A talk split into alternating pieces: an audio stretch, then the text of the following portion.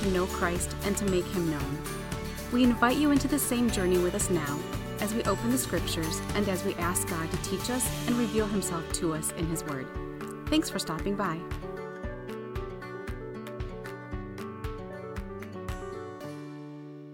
Amen. Good morning, everybody. Great to see a Happy fall to you. Happy October 17, I believe today is. And what a great day the Lord has in store for us. And so, if you have a Bible with you, I invite you to turn in your Bibles to John chapter 3. Uh, if you don't have a Bible with you, we would love to give you a Bible. Uh, you can get up right now. There's a there's a stack of Bibles back at the back of the auditorium on a table. Feel free to grab one of those. And if you don't have a Bible at home, take it with you. Um, one of the best things we can do in our spiritual lives is engage with God through His Word. That's certainly not the only thing we can do, but certainly one of the best things we can do because we want to be people who are grounded and and, and planted upon that which is true. Um, and, and so we have an incredible opportunity to look at the story of a guy by the name of Nicodemus this morning. And we've been in a sermon series this fall entitled Band Aids, Buckets, and Table. And one of the things we've just wanted to share with you is that true, meaningful spiritual life change happens when we meet with God in a relationship.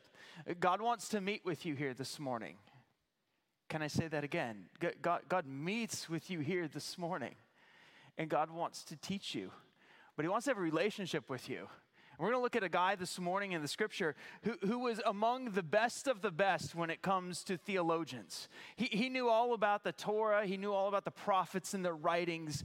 He was the one to whom you would go if you had a spiritual question. And yet it's him who comes to Jesus to ask an important spiritual question.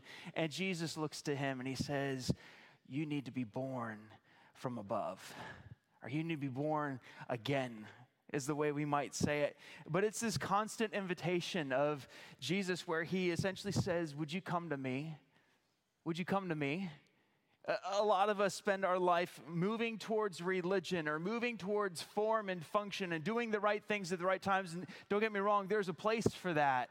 But sometimes we miss Jesus in all of that because we do things and we pursue things in our own strength, in our own abilities, and we completely miss that God wants to walk with us and He wants to live through us.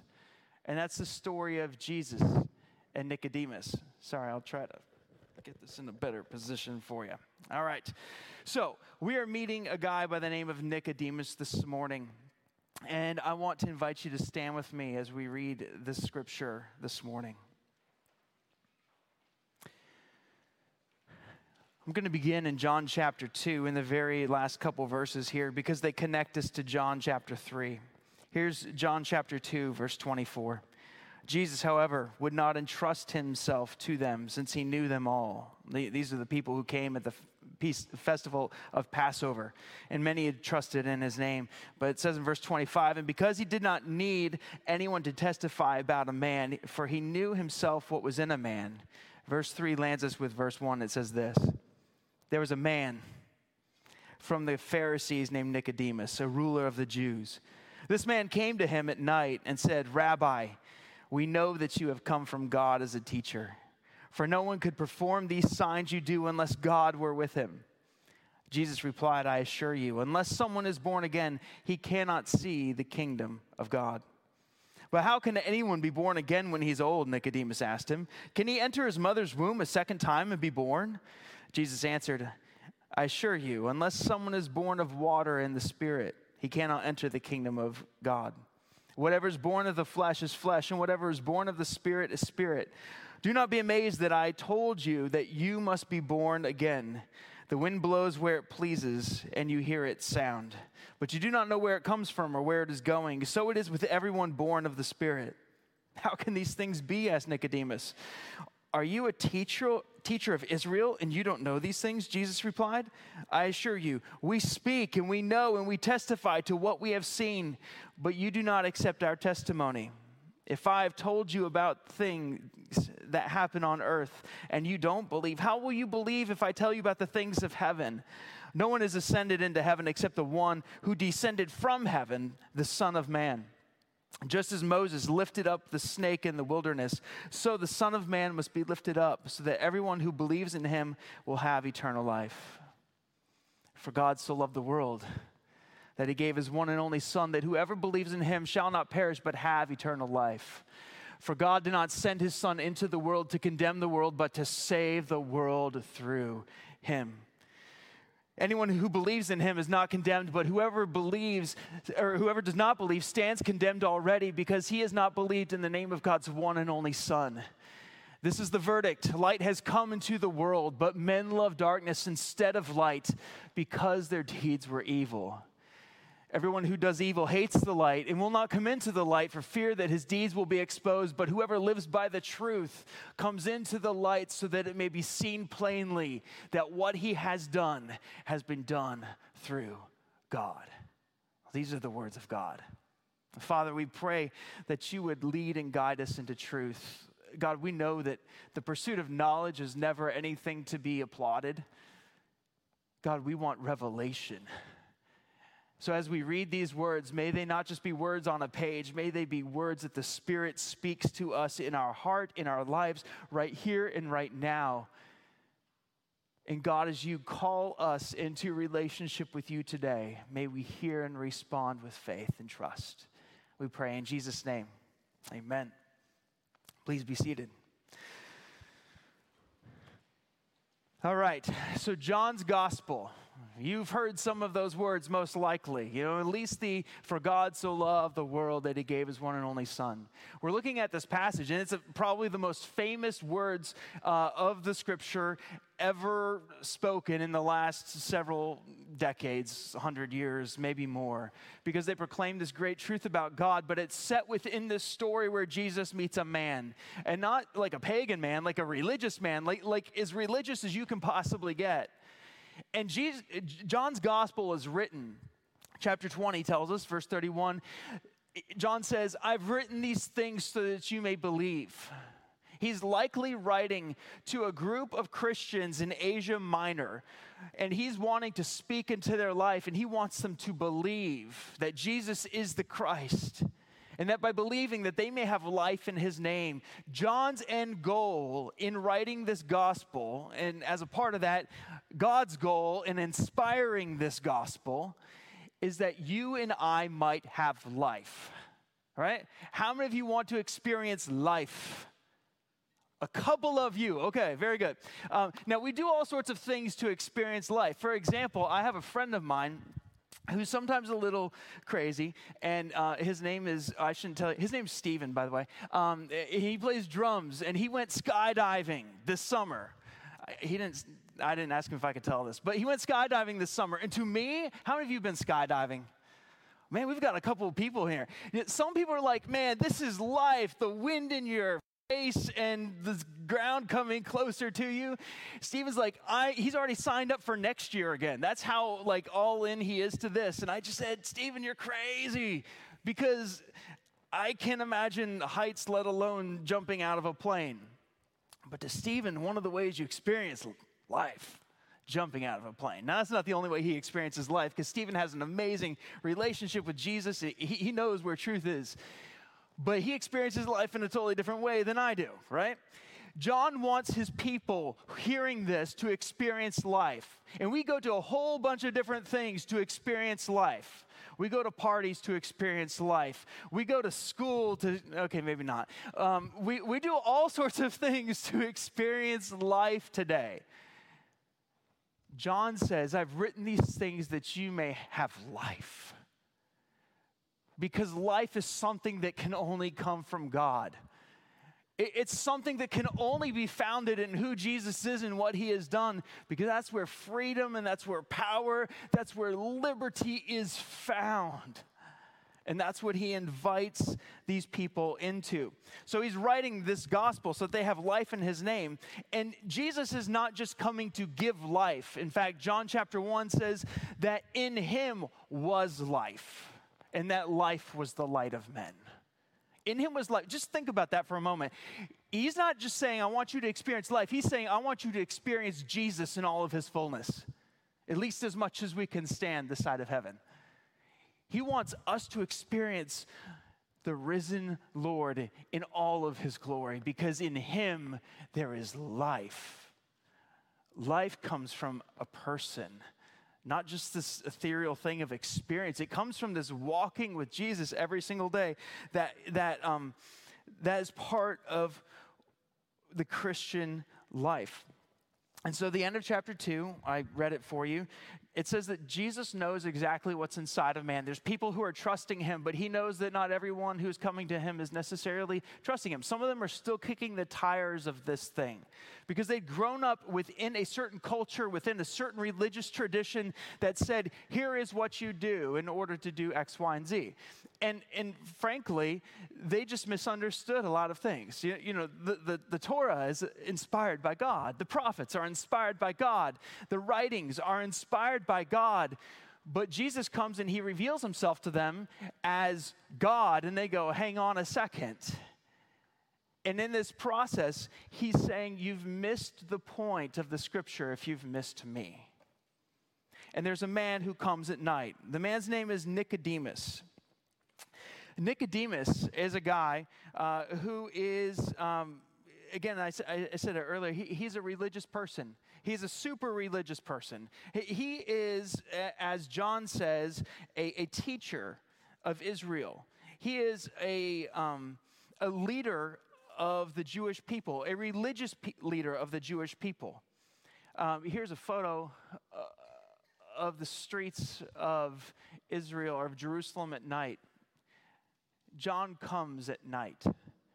He, he comes, not, not, or not, John doesn't come at night. Nicodemus comes at night. Whew.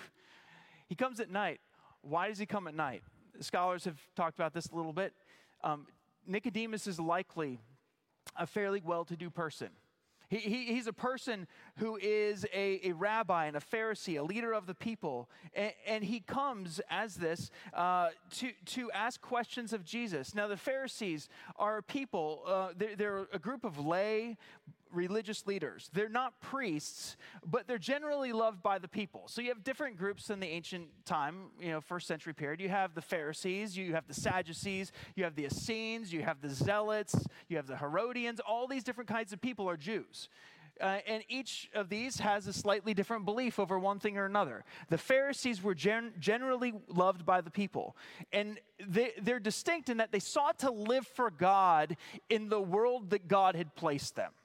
All right? This is different, for example, from the Essenes. The Essenes were a group of Jewish people who believed that even Jerusalem was too pagan for them to be in it. And so they would actually, they, they went out of Jerusalem and they formed their own Essene community. It's, it's in the area where the Dead Sea Scrolls are found, down by the Dead Sea. Um, the Pharisees um, f- decided to live in their culture, but to seek to be distinct from their culture by keeping the commandments within the society. They didn't withdraw. They, they lived for God where they were. And they had several um, foci, or different focuses of their, of their walk. Um, the first one is about purity. All right? They, they wanted to keep a life that was, you might say, in the world, but not of the world. They wanted to have distinct lines of here's what's okay and here's what's not okay. And we're going to go even to the extreme in order to make sure that we are ritually pure for dinner. Uh, we find this, for example, like in Luke 11. Um, there was um, most scholars say that there was a practice of ritual immersion, in other words, like a baptism type thing, that they would go through for ritual purification prior to a meal. All right, that's what the Pharisees would do. And they get kind of mad at Jesus in Luke 11 because he doesn't do that. They had added all these different um, prescriptions in order to try to be as pure as they possibly could. They also wanted to have the right observance of rituals. So, so if they're engaged in something, they care about whether they are clean or unclean. And if you read through the Torah, there's things that make you unclean, and then there's ways in which you can become clean. For example, someone dies in your house, you're exposed to a corpse, or you're walking along the road and you're near a dead body, you are now ceremonially unclean. And so there's certain things you have to do then in order to be purified, if you will. And then you can go back up and you can offer your gifts in the temple. All these things mattered in, in ancient Israel. And the Pharisees were very particular about trying to be clean. They also were very particular about properly observing the Sabbath. And so Jesus has a couple of inter- interactions with them over this. For example, like the healing that he does of the lame man on Sabbath. He, he heals him on Sabbath, and they're like, wait, but you told him to pick up his mat and walk, which is work, as they defined work. And Jesus says, is it good to, is it right to do good on the Sabbath? And he, he, he begins to redefine their understanding of what Shabbat was all about. They had a very proper observance of the Sabbath. They were also very meticulous tithers, okay? Um, at one point in time, Jesus denounces some woes on them because um, he says, You tithe your mint and your dill and your cumin, and you forget the weightier matters of the law. Now, how many of you know whether or not you actually have mint, dill, or cumin in your cupboard right now? A couple of you do. Awesome. Way to go. Um, they would actually take this very small spice that's really ground up and they wanted to make sure that they tithed properly off of this. How many of you have ever tithed off your mint dill or your cumin? That's what I thought, right? Oh, one down here. Way to go. um, so they were very, very, very, very, very particular. They wanted to make sure they did not break the rule. Here's the line. We're going to back up from the line. We're going to make sure we don't cross the artificial line so we don't cross the other line so that we are right before God. Jesus has much in common with the Pharisees, except one major thing he does not have in common with them. Um, we see this in the Gospels. Um, Jesus would break bread.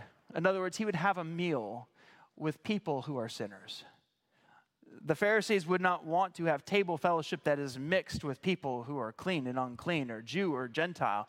And Jesus constantly just bulldozes over this one. You find him going to a tax collector's house, you find him meeting with the woman at the well, you find him doing all these things because people are made in the image of God. Jesus understands that spiritual relationship with God does not flow from being a perfect observant keeper of the commandments. Rather, he rightly understands and teaches us that keeping the commandments flows from having a vibrant relationship with the Father. I grew up in a Christian home. Uh, I grew up in a tradition that observed um, Sabbath on Friday night, sundown, to Saturday night, sundown.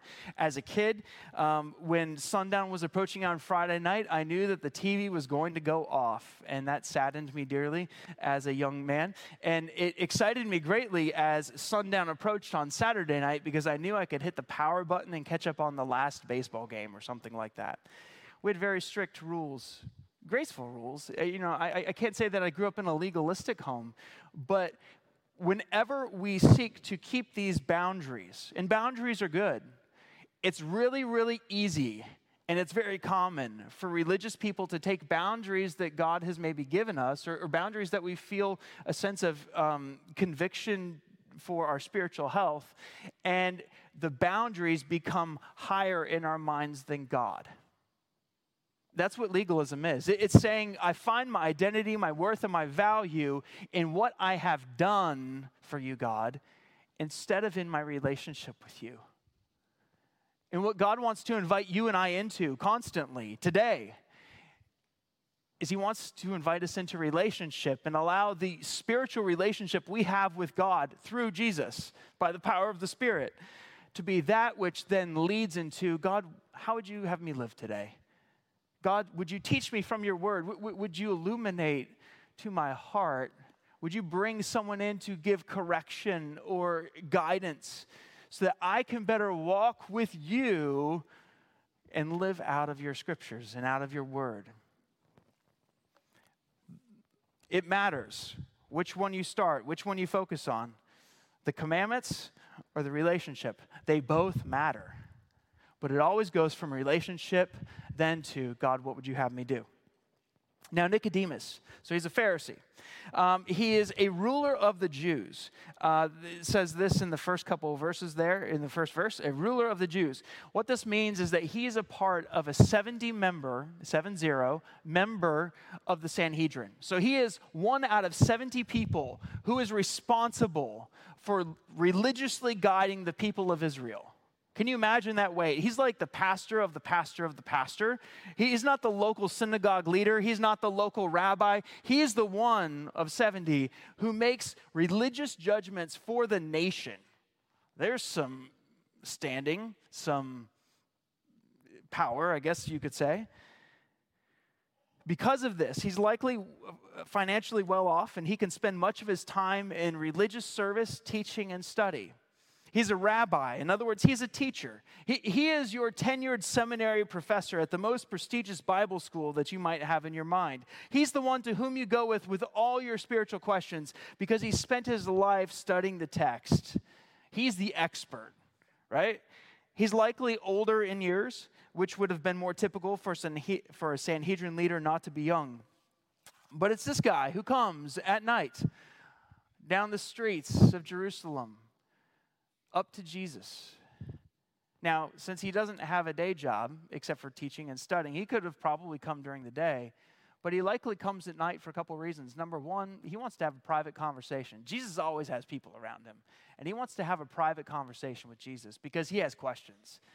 You know, if you are the most uh, respected amongst your group or your clan or your profession, sometimes it takes great, actually, always, it takes great humility to say, I have no idea what to do here. He's coming to Jesus to say, I, I don't know how to make sense of this. I, I, don't know what this means. And he engages Jesus with three different questions. Night is also a, a metaphor that Jesus uh, uses to contrast the truth of himself. You know, in chapter one, it says, In him was life, and that life was the light of men. And so John is picking up on this light in darkness metaphor on a very, like, real practical level, but also in the sense of the gospel, he's contrasting things. Light has to do with following in the ways of God. Darkness has to do with pursuing works and things of evil. Nicodemus has observed these signs that Jesus has been doing, likely during the Passover from chapter 2, but yet he has not come to trust Jesus. And Nicodemus poses the first question to Jesus. He, he comes and in verse 2, he says this Rabbi, teacher, we know that you have come from God as a teacher. For no one could perform these signs you do unless God were with him. All right? He asks this question and, and he recognizes a couple things. Now, this is pretty big because he's a teacher of Israel and he's calling Jesus, You're a, you're a teacher. But even in doing so, in affording that respect, he, he's saying, You perform these signs, which means God must be with you. But he's missed something along the way. And that's God is not only with Jesus, Jesus is actually God. And this is part of John's gospel that, that Jesus is the Christ, that he is the I am. And Jesus responds to him by saying, essentially, the only way to experience the kingdom, Nicodemus, is to be born from above. Now, Nicodemus is concerned with Jesus' teaching and the signs he's doing. And, and, the Jewish people believed that all Jews who faithfully kept the law would be admitted into the future kingdom freely. But Jesus doesn't like focus on the signs here. He wants to engage Nicodemus in a relationship.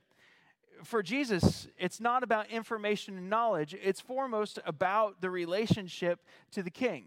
And he says, Nicodemus, you need to be born again, or born from above, is the way it literally says it in the Greek. In fact, he says, You cannot see the kingdom of God unless you are born from above. Born from above means from God. It refers to spiritual transformation that takes place in your life. It's a spiritual transformation that Jesus will say can only come by water and the Spirit. We'll talk about that phrase in just a minute. But this is spiritual transformation from God.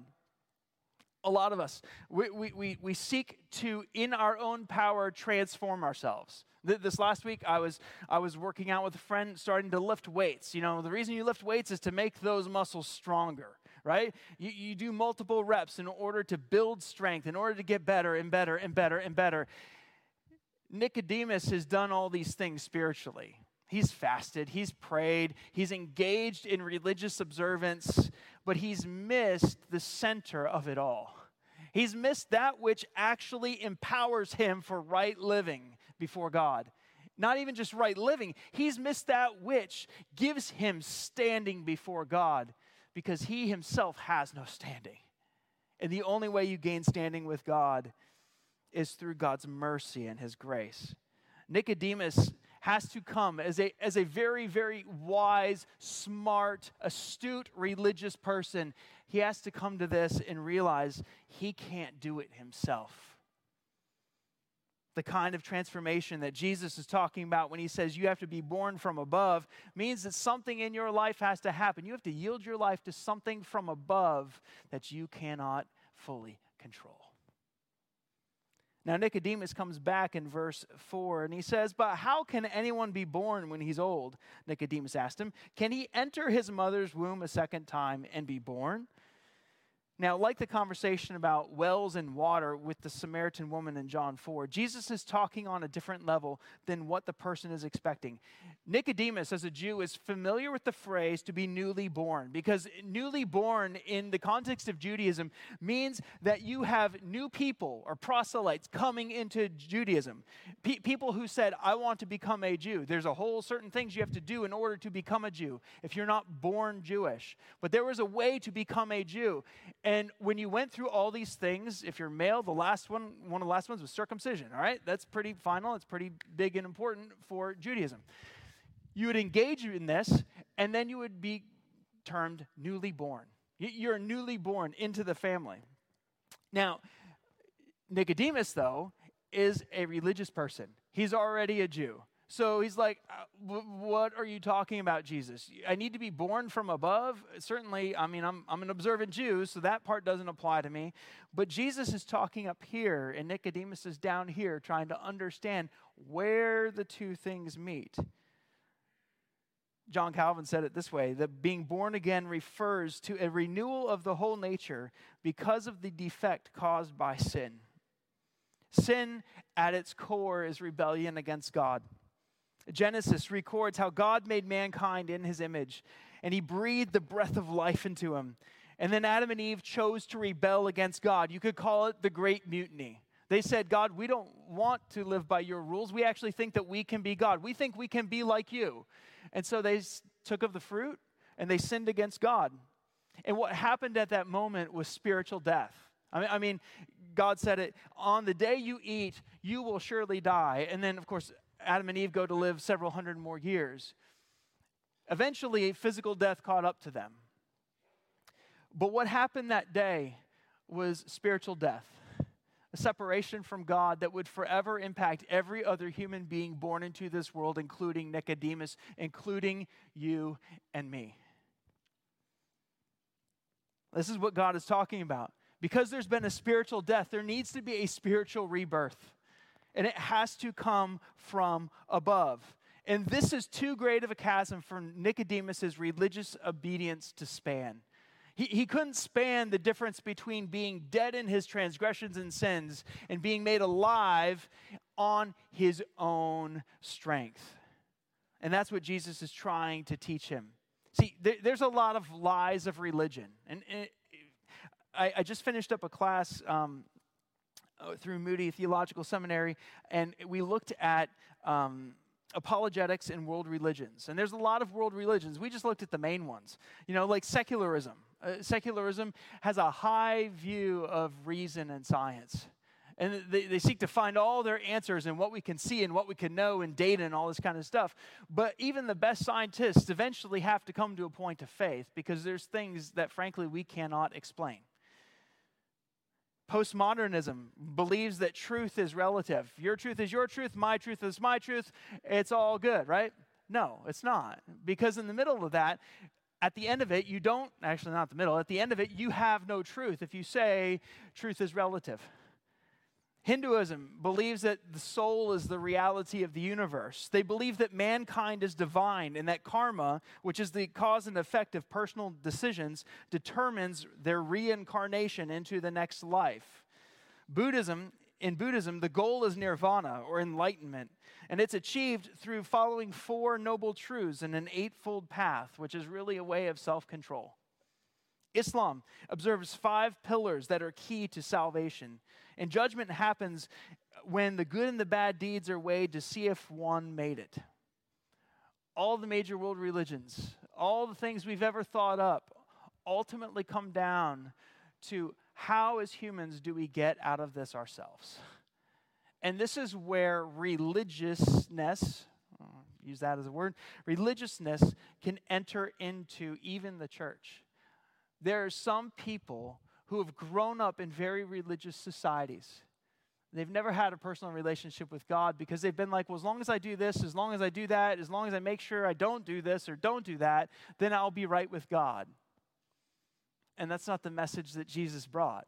That's not the revelation of himself because his revelation is there's absolutely no way you and I can be made right before God because we have sinned and we have committed a mutiny against the one who created us. Jesus responds to Nicodemus and he says this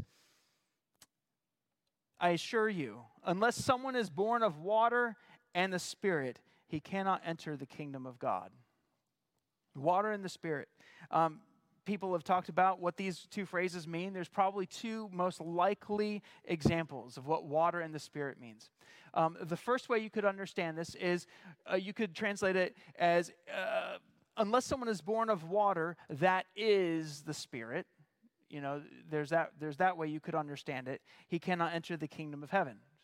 The other way you could translate it is um, the way it is there born of water and the Spirit. But then what does water mean? What water does not refer to a literal birth, which Nicodemus is kind of like, how can you be born again? How, how, how is that possible?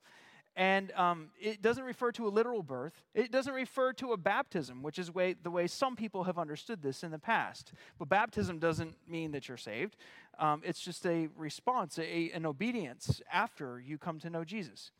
Nicodemus was a Pharisee, well acquainted with cleansing rituals prior to religious observances. And I like what Dr. Ed Blum says. He says it this way He says, John the Baptist had stirred the nation by his ministry and his stress upon repentance. In fact, John's baptism is called a baptism of repentance. And water, he says, would remind Nicodemus of John the Baptist's emphasis. So Jesus, he says, was saying to Nicodemus that in order to enter the kingdom, he needed to turn and to repent in order to be regenerated by the Spirit. So the idea is this water refers to this picture of John's baptism by which there's repentance, because repentance is definitely a part of the salvation experience. All right, that's one way you could understand it, and I think that's a good way. Um, there's also another way that I think is helpful to understand it. And this just kind of gives, I think, a little more color to it. Um, in the Bible, in Ezekiel 36, you don't need to turn there, um, there's a promise of God to renew and to restore Israel to relationship with Him. Israel had chosen to go their own way. They, they had chosen to forsake God and to pursue their own idolatry and all this kind of stuff. And in Ezekiel 36, it says, it says, clicker doesn't work. I'll read it to you. It says this. Um, chapter 36 of Ezekiel, verse 25, actually 24. For I will take you from the nations, and I will gather you from all the countries, and bring you into your own land.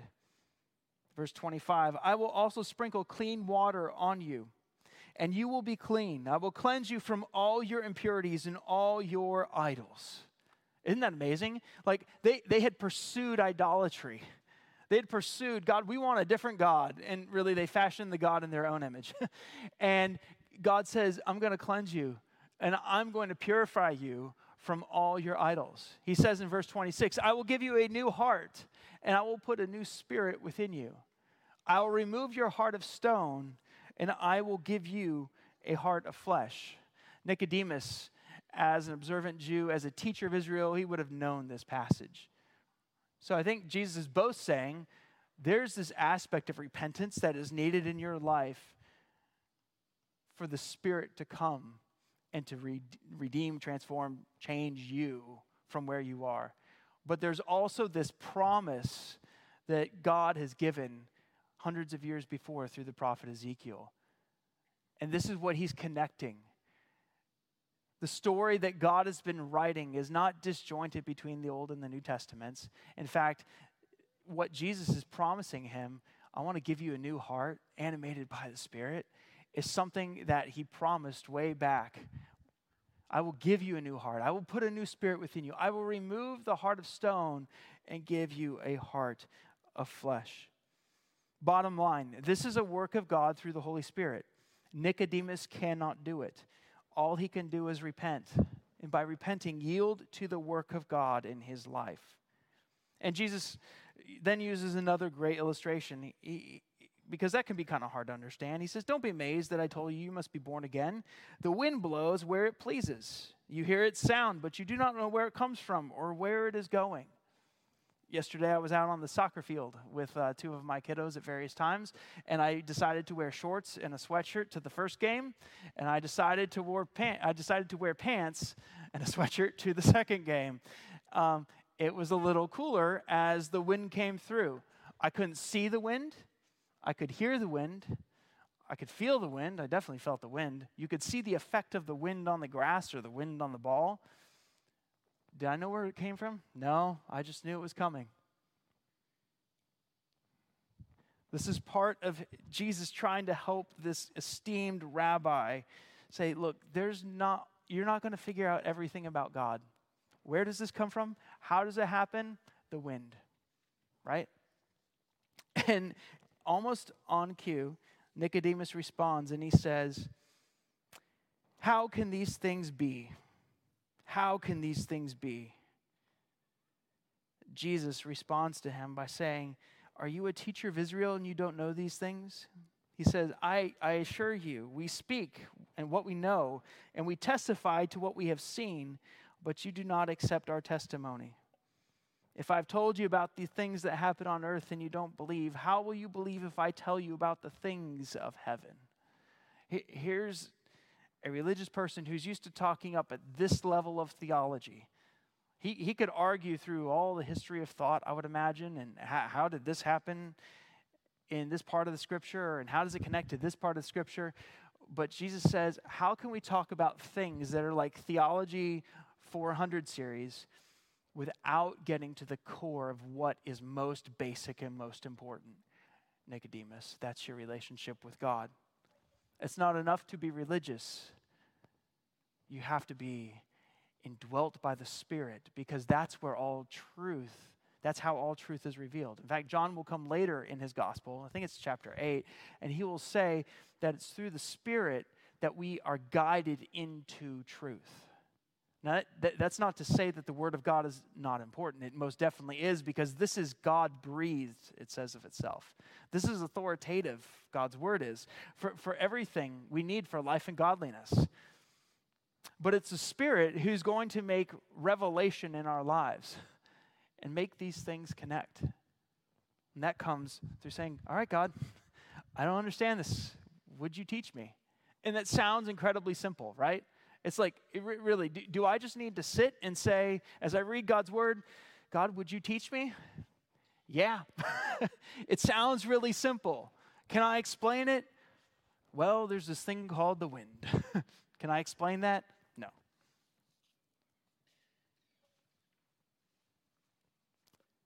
Nicodemus says, How can these things be? Nicodemus must receive by faith what he cannot understand. Many people are incredibly smart.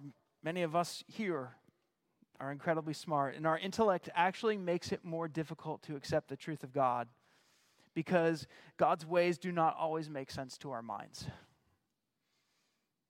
Nicodemus is certainly in this category. He's used to thinking clean, unclean, ritual observance, obey God, and yet he misses the truth that his heart is so broken by sin that he needs God to remake his heart through the Spirit in order to live in relationship with God and the kingdom.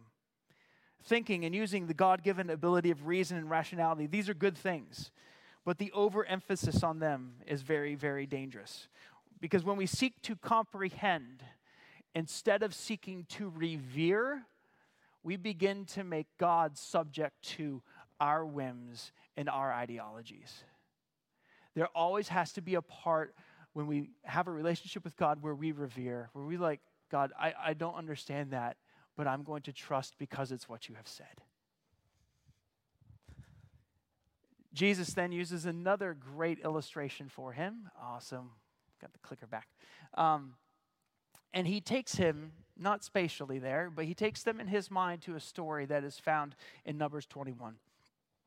And it's this story. The, the children of Israel, they are gathered, and um, as they are known to do, they begin to grumble and complain and to rebel against God. They've come out of Egypt, they've been saved by God's power, and they've even sung of that power.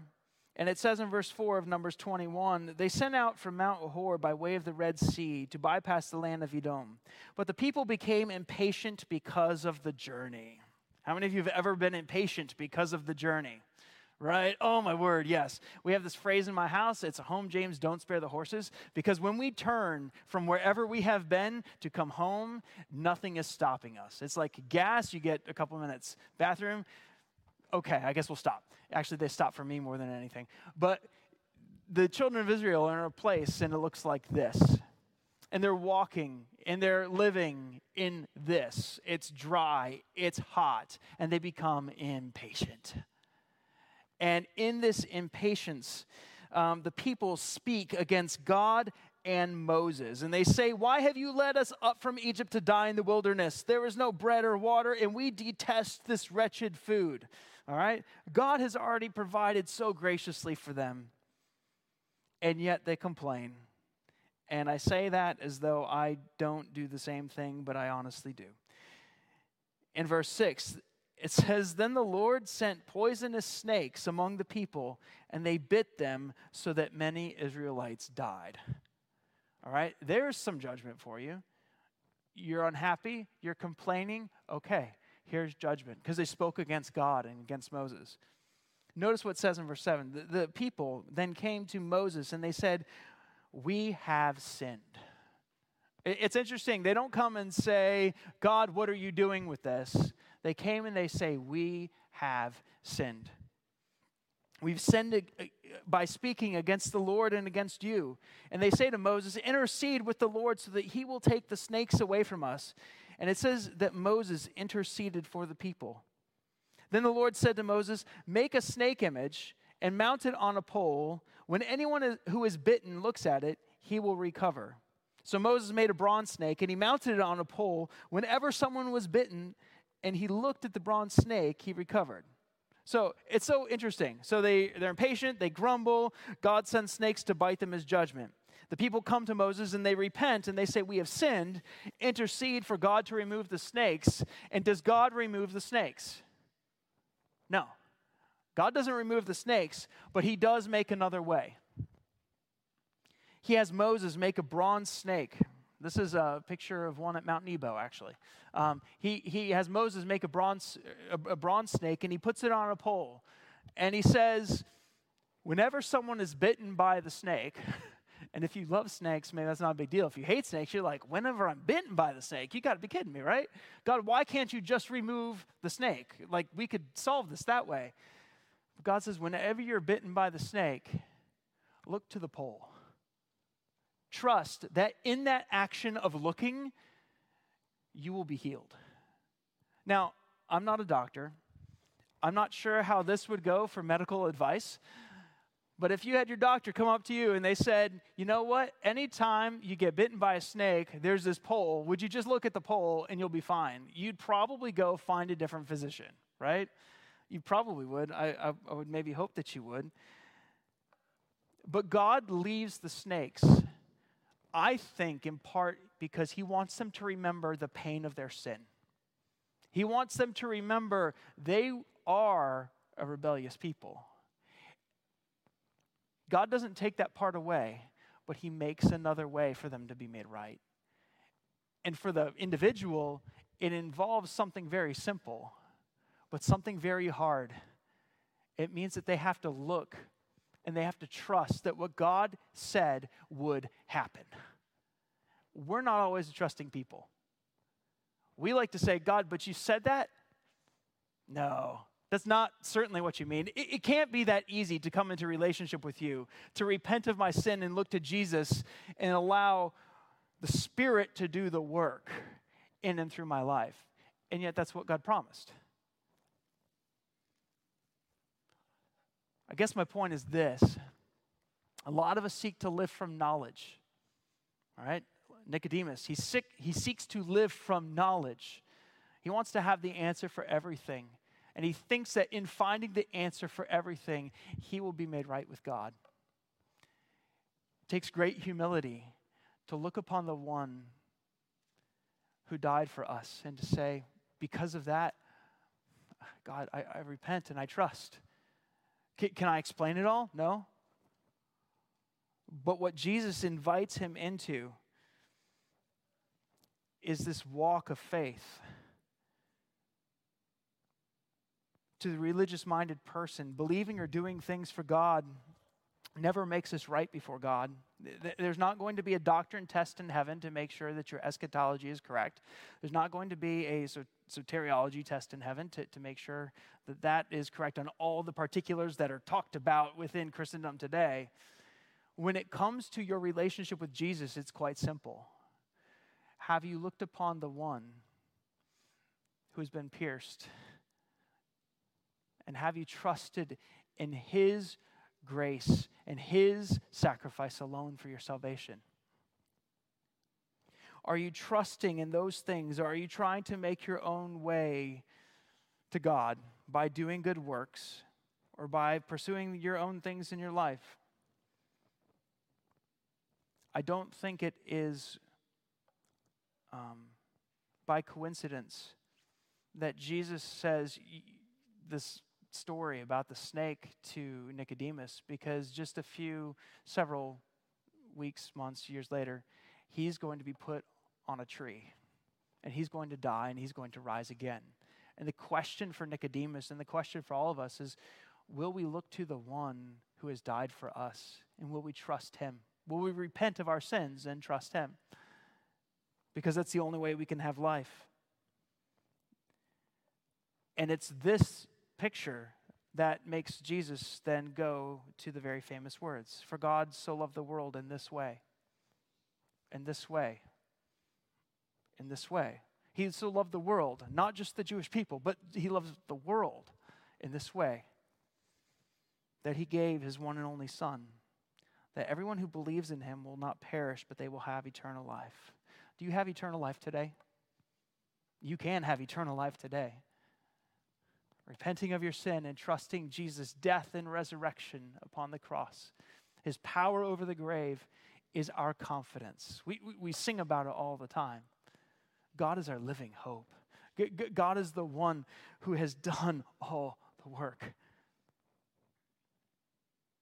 Everyone who believes in him will not perish but have eternal life because God did not send his Son into the world that he might condemn the world, but that the world might be saved through him. Anyone who believes in him is not condemned, but anyone who does not believe is already condemned because he has not believed in the name of God's one and only Son the condemnation that we experience apart from Christ. If you're not a follower of Jesus, the condemnation is not in Jesus condemning you. It is, as this passage says, you just haven't believed. You haven't trusted and looked to Jesus. And as a result, there's a difference. Anyone who believes in him is not condemned, but anyone who does not believe is already condemned because he does not he has not believed in the name of God's one and only Son. Verse 19, this then is the verdict or the judgment. The light has come into the world. People of darkness rather than light because their deeds were evil. Just like Adam and Eve in the beginning, we pursue our own end and we create mutiny against God. Years ago, I remember being at a, a concert with my family and I had a, you know, come to Jesus moment, I'll term it that way, where I hit this point. I couldn't go to church enough to make myself righteous before God. I, I couldn't do all the right holy things, and I, have said this to you before. Uh, I, as a kid, especially, I had a lot of anger in my life, a lot, like slamming doors, stomping away, yelling at my siblings, all this kind of stuff. I had all these things. I couldn't fix that, right? I came to a point in my life where I said, God, I can't fix that. God said, I know you can't. and the invitation was simple and it was clear. Jeremy, are you, are you going to look upon the one who has died and ro- risen again to give you life? Or are you going to keep trying to make your own way to God? And at that young age, I finally said, God, I yield. I, I, I repent. God, there's so many things that condemn me in my life because my deeds were evil.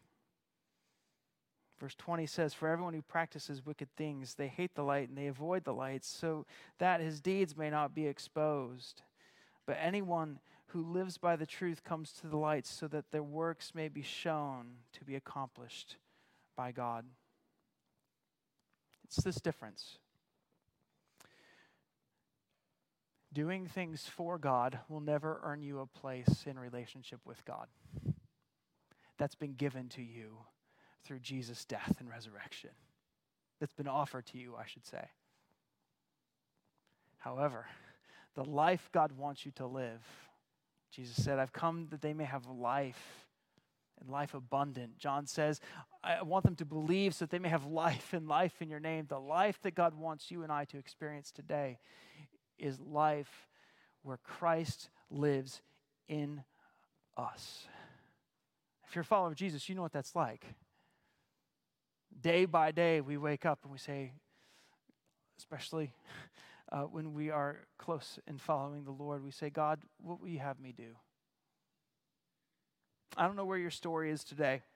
I don't know where you are in your spiritual journey. The simple invitation from Jesus is this Do you want to have life? Because life is found in one person Jesus. Our Father and our King. God, how many times, even after coming into a relationship with you, have I sought to find life in so many things of this world? And yet, God, life, spiritual vitality, is found in relationship with you. God, would you forgive me for all the ways I find my identity in what I do? The things I've thought, the things I've produced, the accomplishments I think I have before you. God, would you remind me today that you have loved me so much, that you have sent your Son? My identity is not in what I do, it's in who I am in your sight. And God, I pray that for my brothers and my sisters here. It's so easy, God, to think because of this in my past, and maybe it's a past of, of sin and, and just outward rebellion against God. Or maybe it's a past of, of sin and inward rebellion against God. Um, God, our past does not determine who we are today. We're determined by what you have done in our lives. And God, there, there may be people listening right now who need to simply repent, and you're calling them to repent and to turn and put their trust in Jesus and his death and his resurrection. And God, I, I pray, even though we cannot fully understand all of how that is done and accomplished by your Spirit, God, would you help us to trust? God, would you help us to see a glimpse of who you are? Spirit, would you reveal truth to us in our lives this day and this week that we may walk in the light as you are in the light? God, we want to have fellowship with you in a very meaningful way. We thank you, God. As John writes elsewhere, if we confess our sins, you are faithful and righteous to forgive us our sins and to cleanse us from all unrighteousness. And God, there are some of us here today who need to rest again in that truth, who need to not walk as we've walked this week, and we need to come back to the cross and say, God, would you teach us what it means to follow you?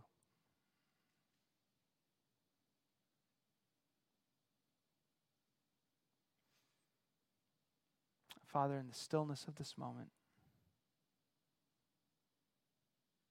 remind us that we are loved.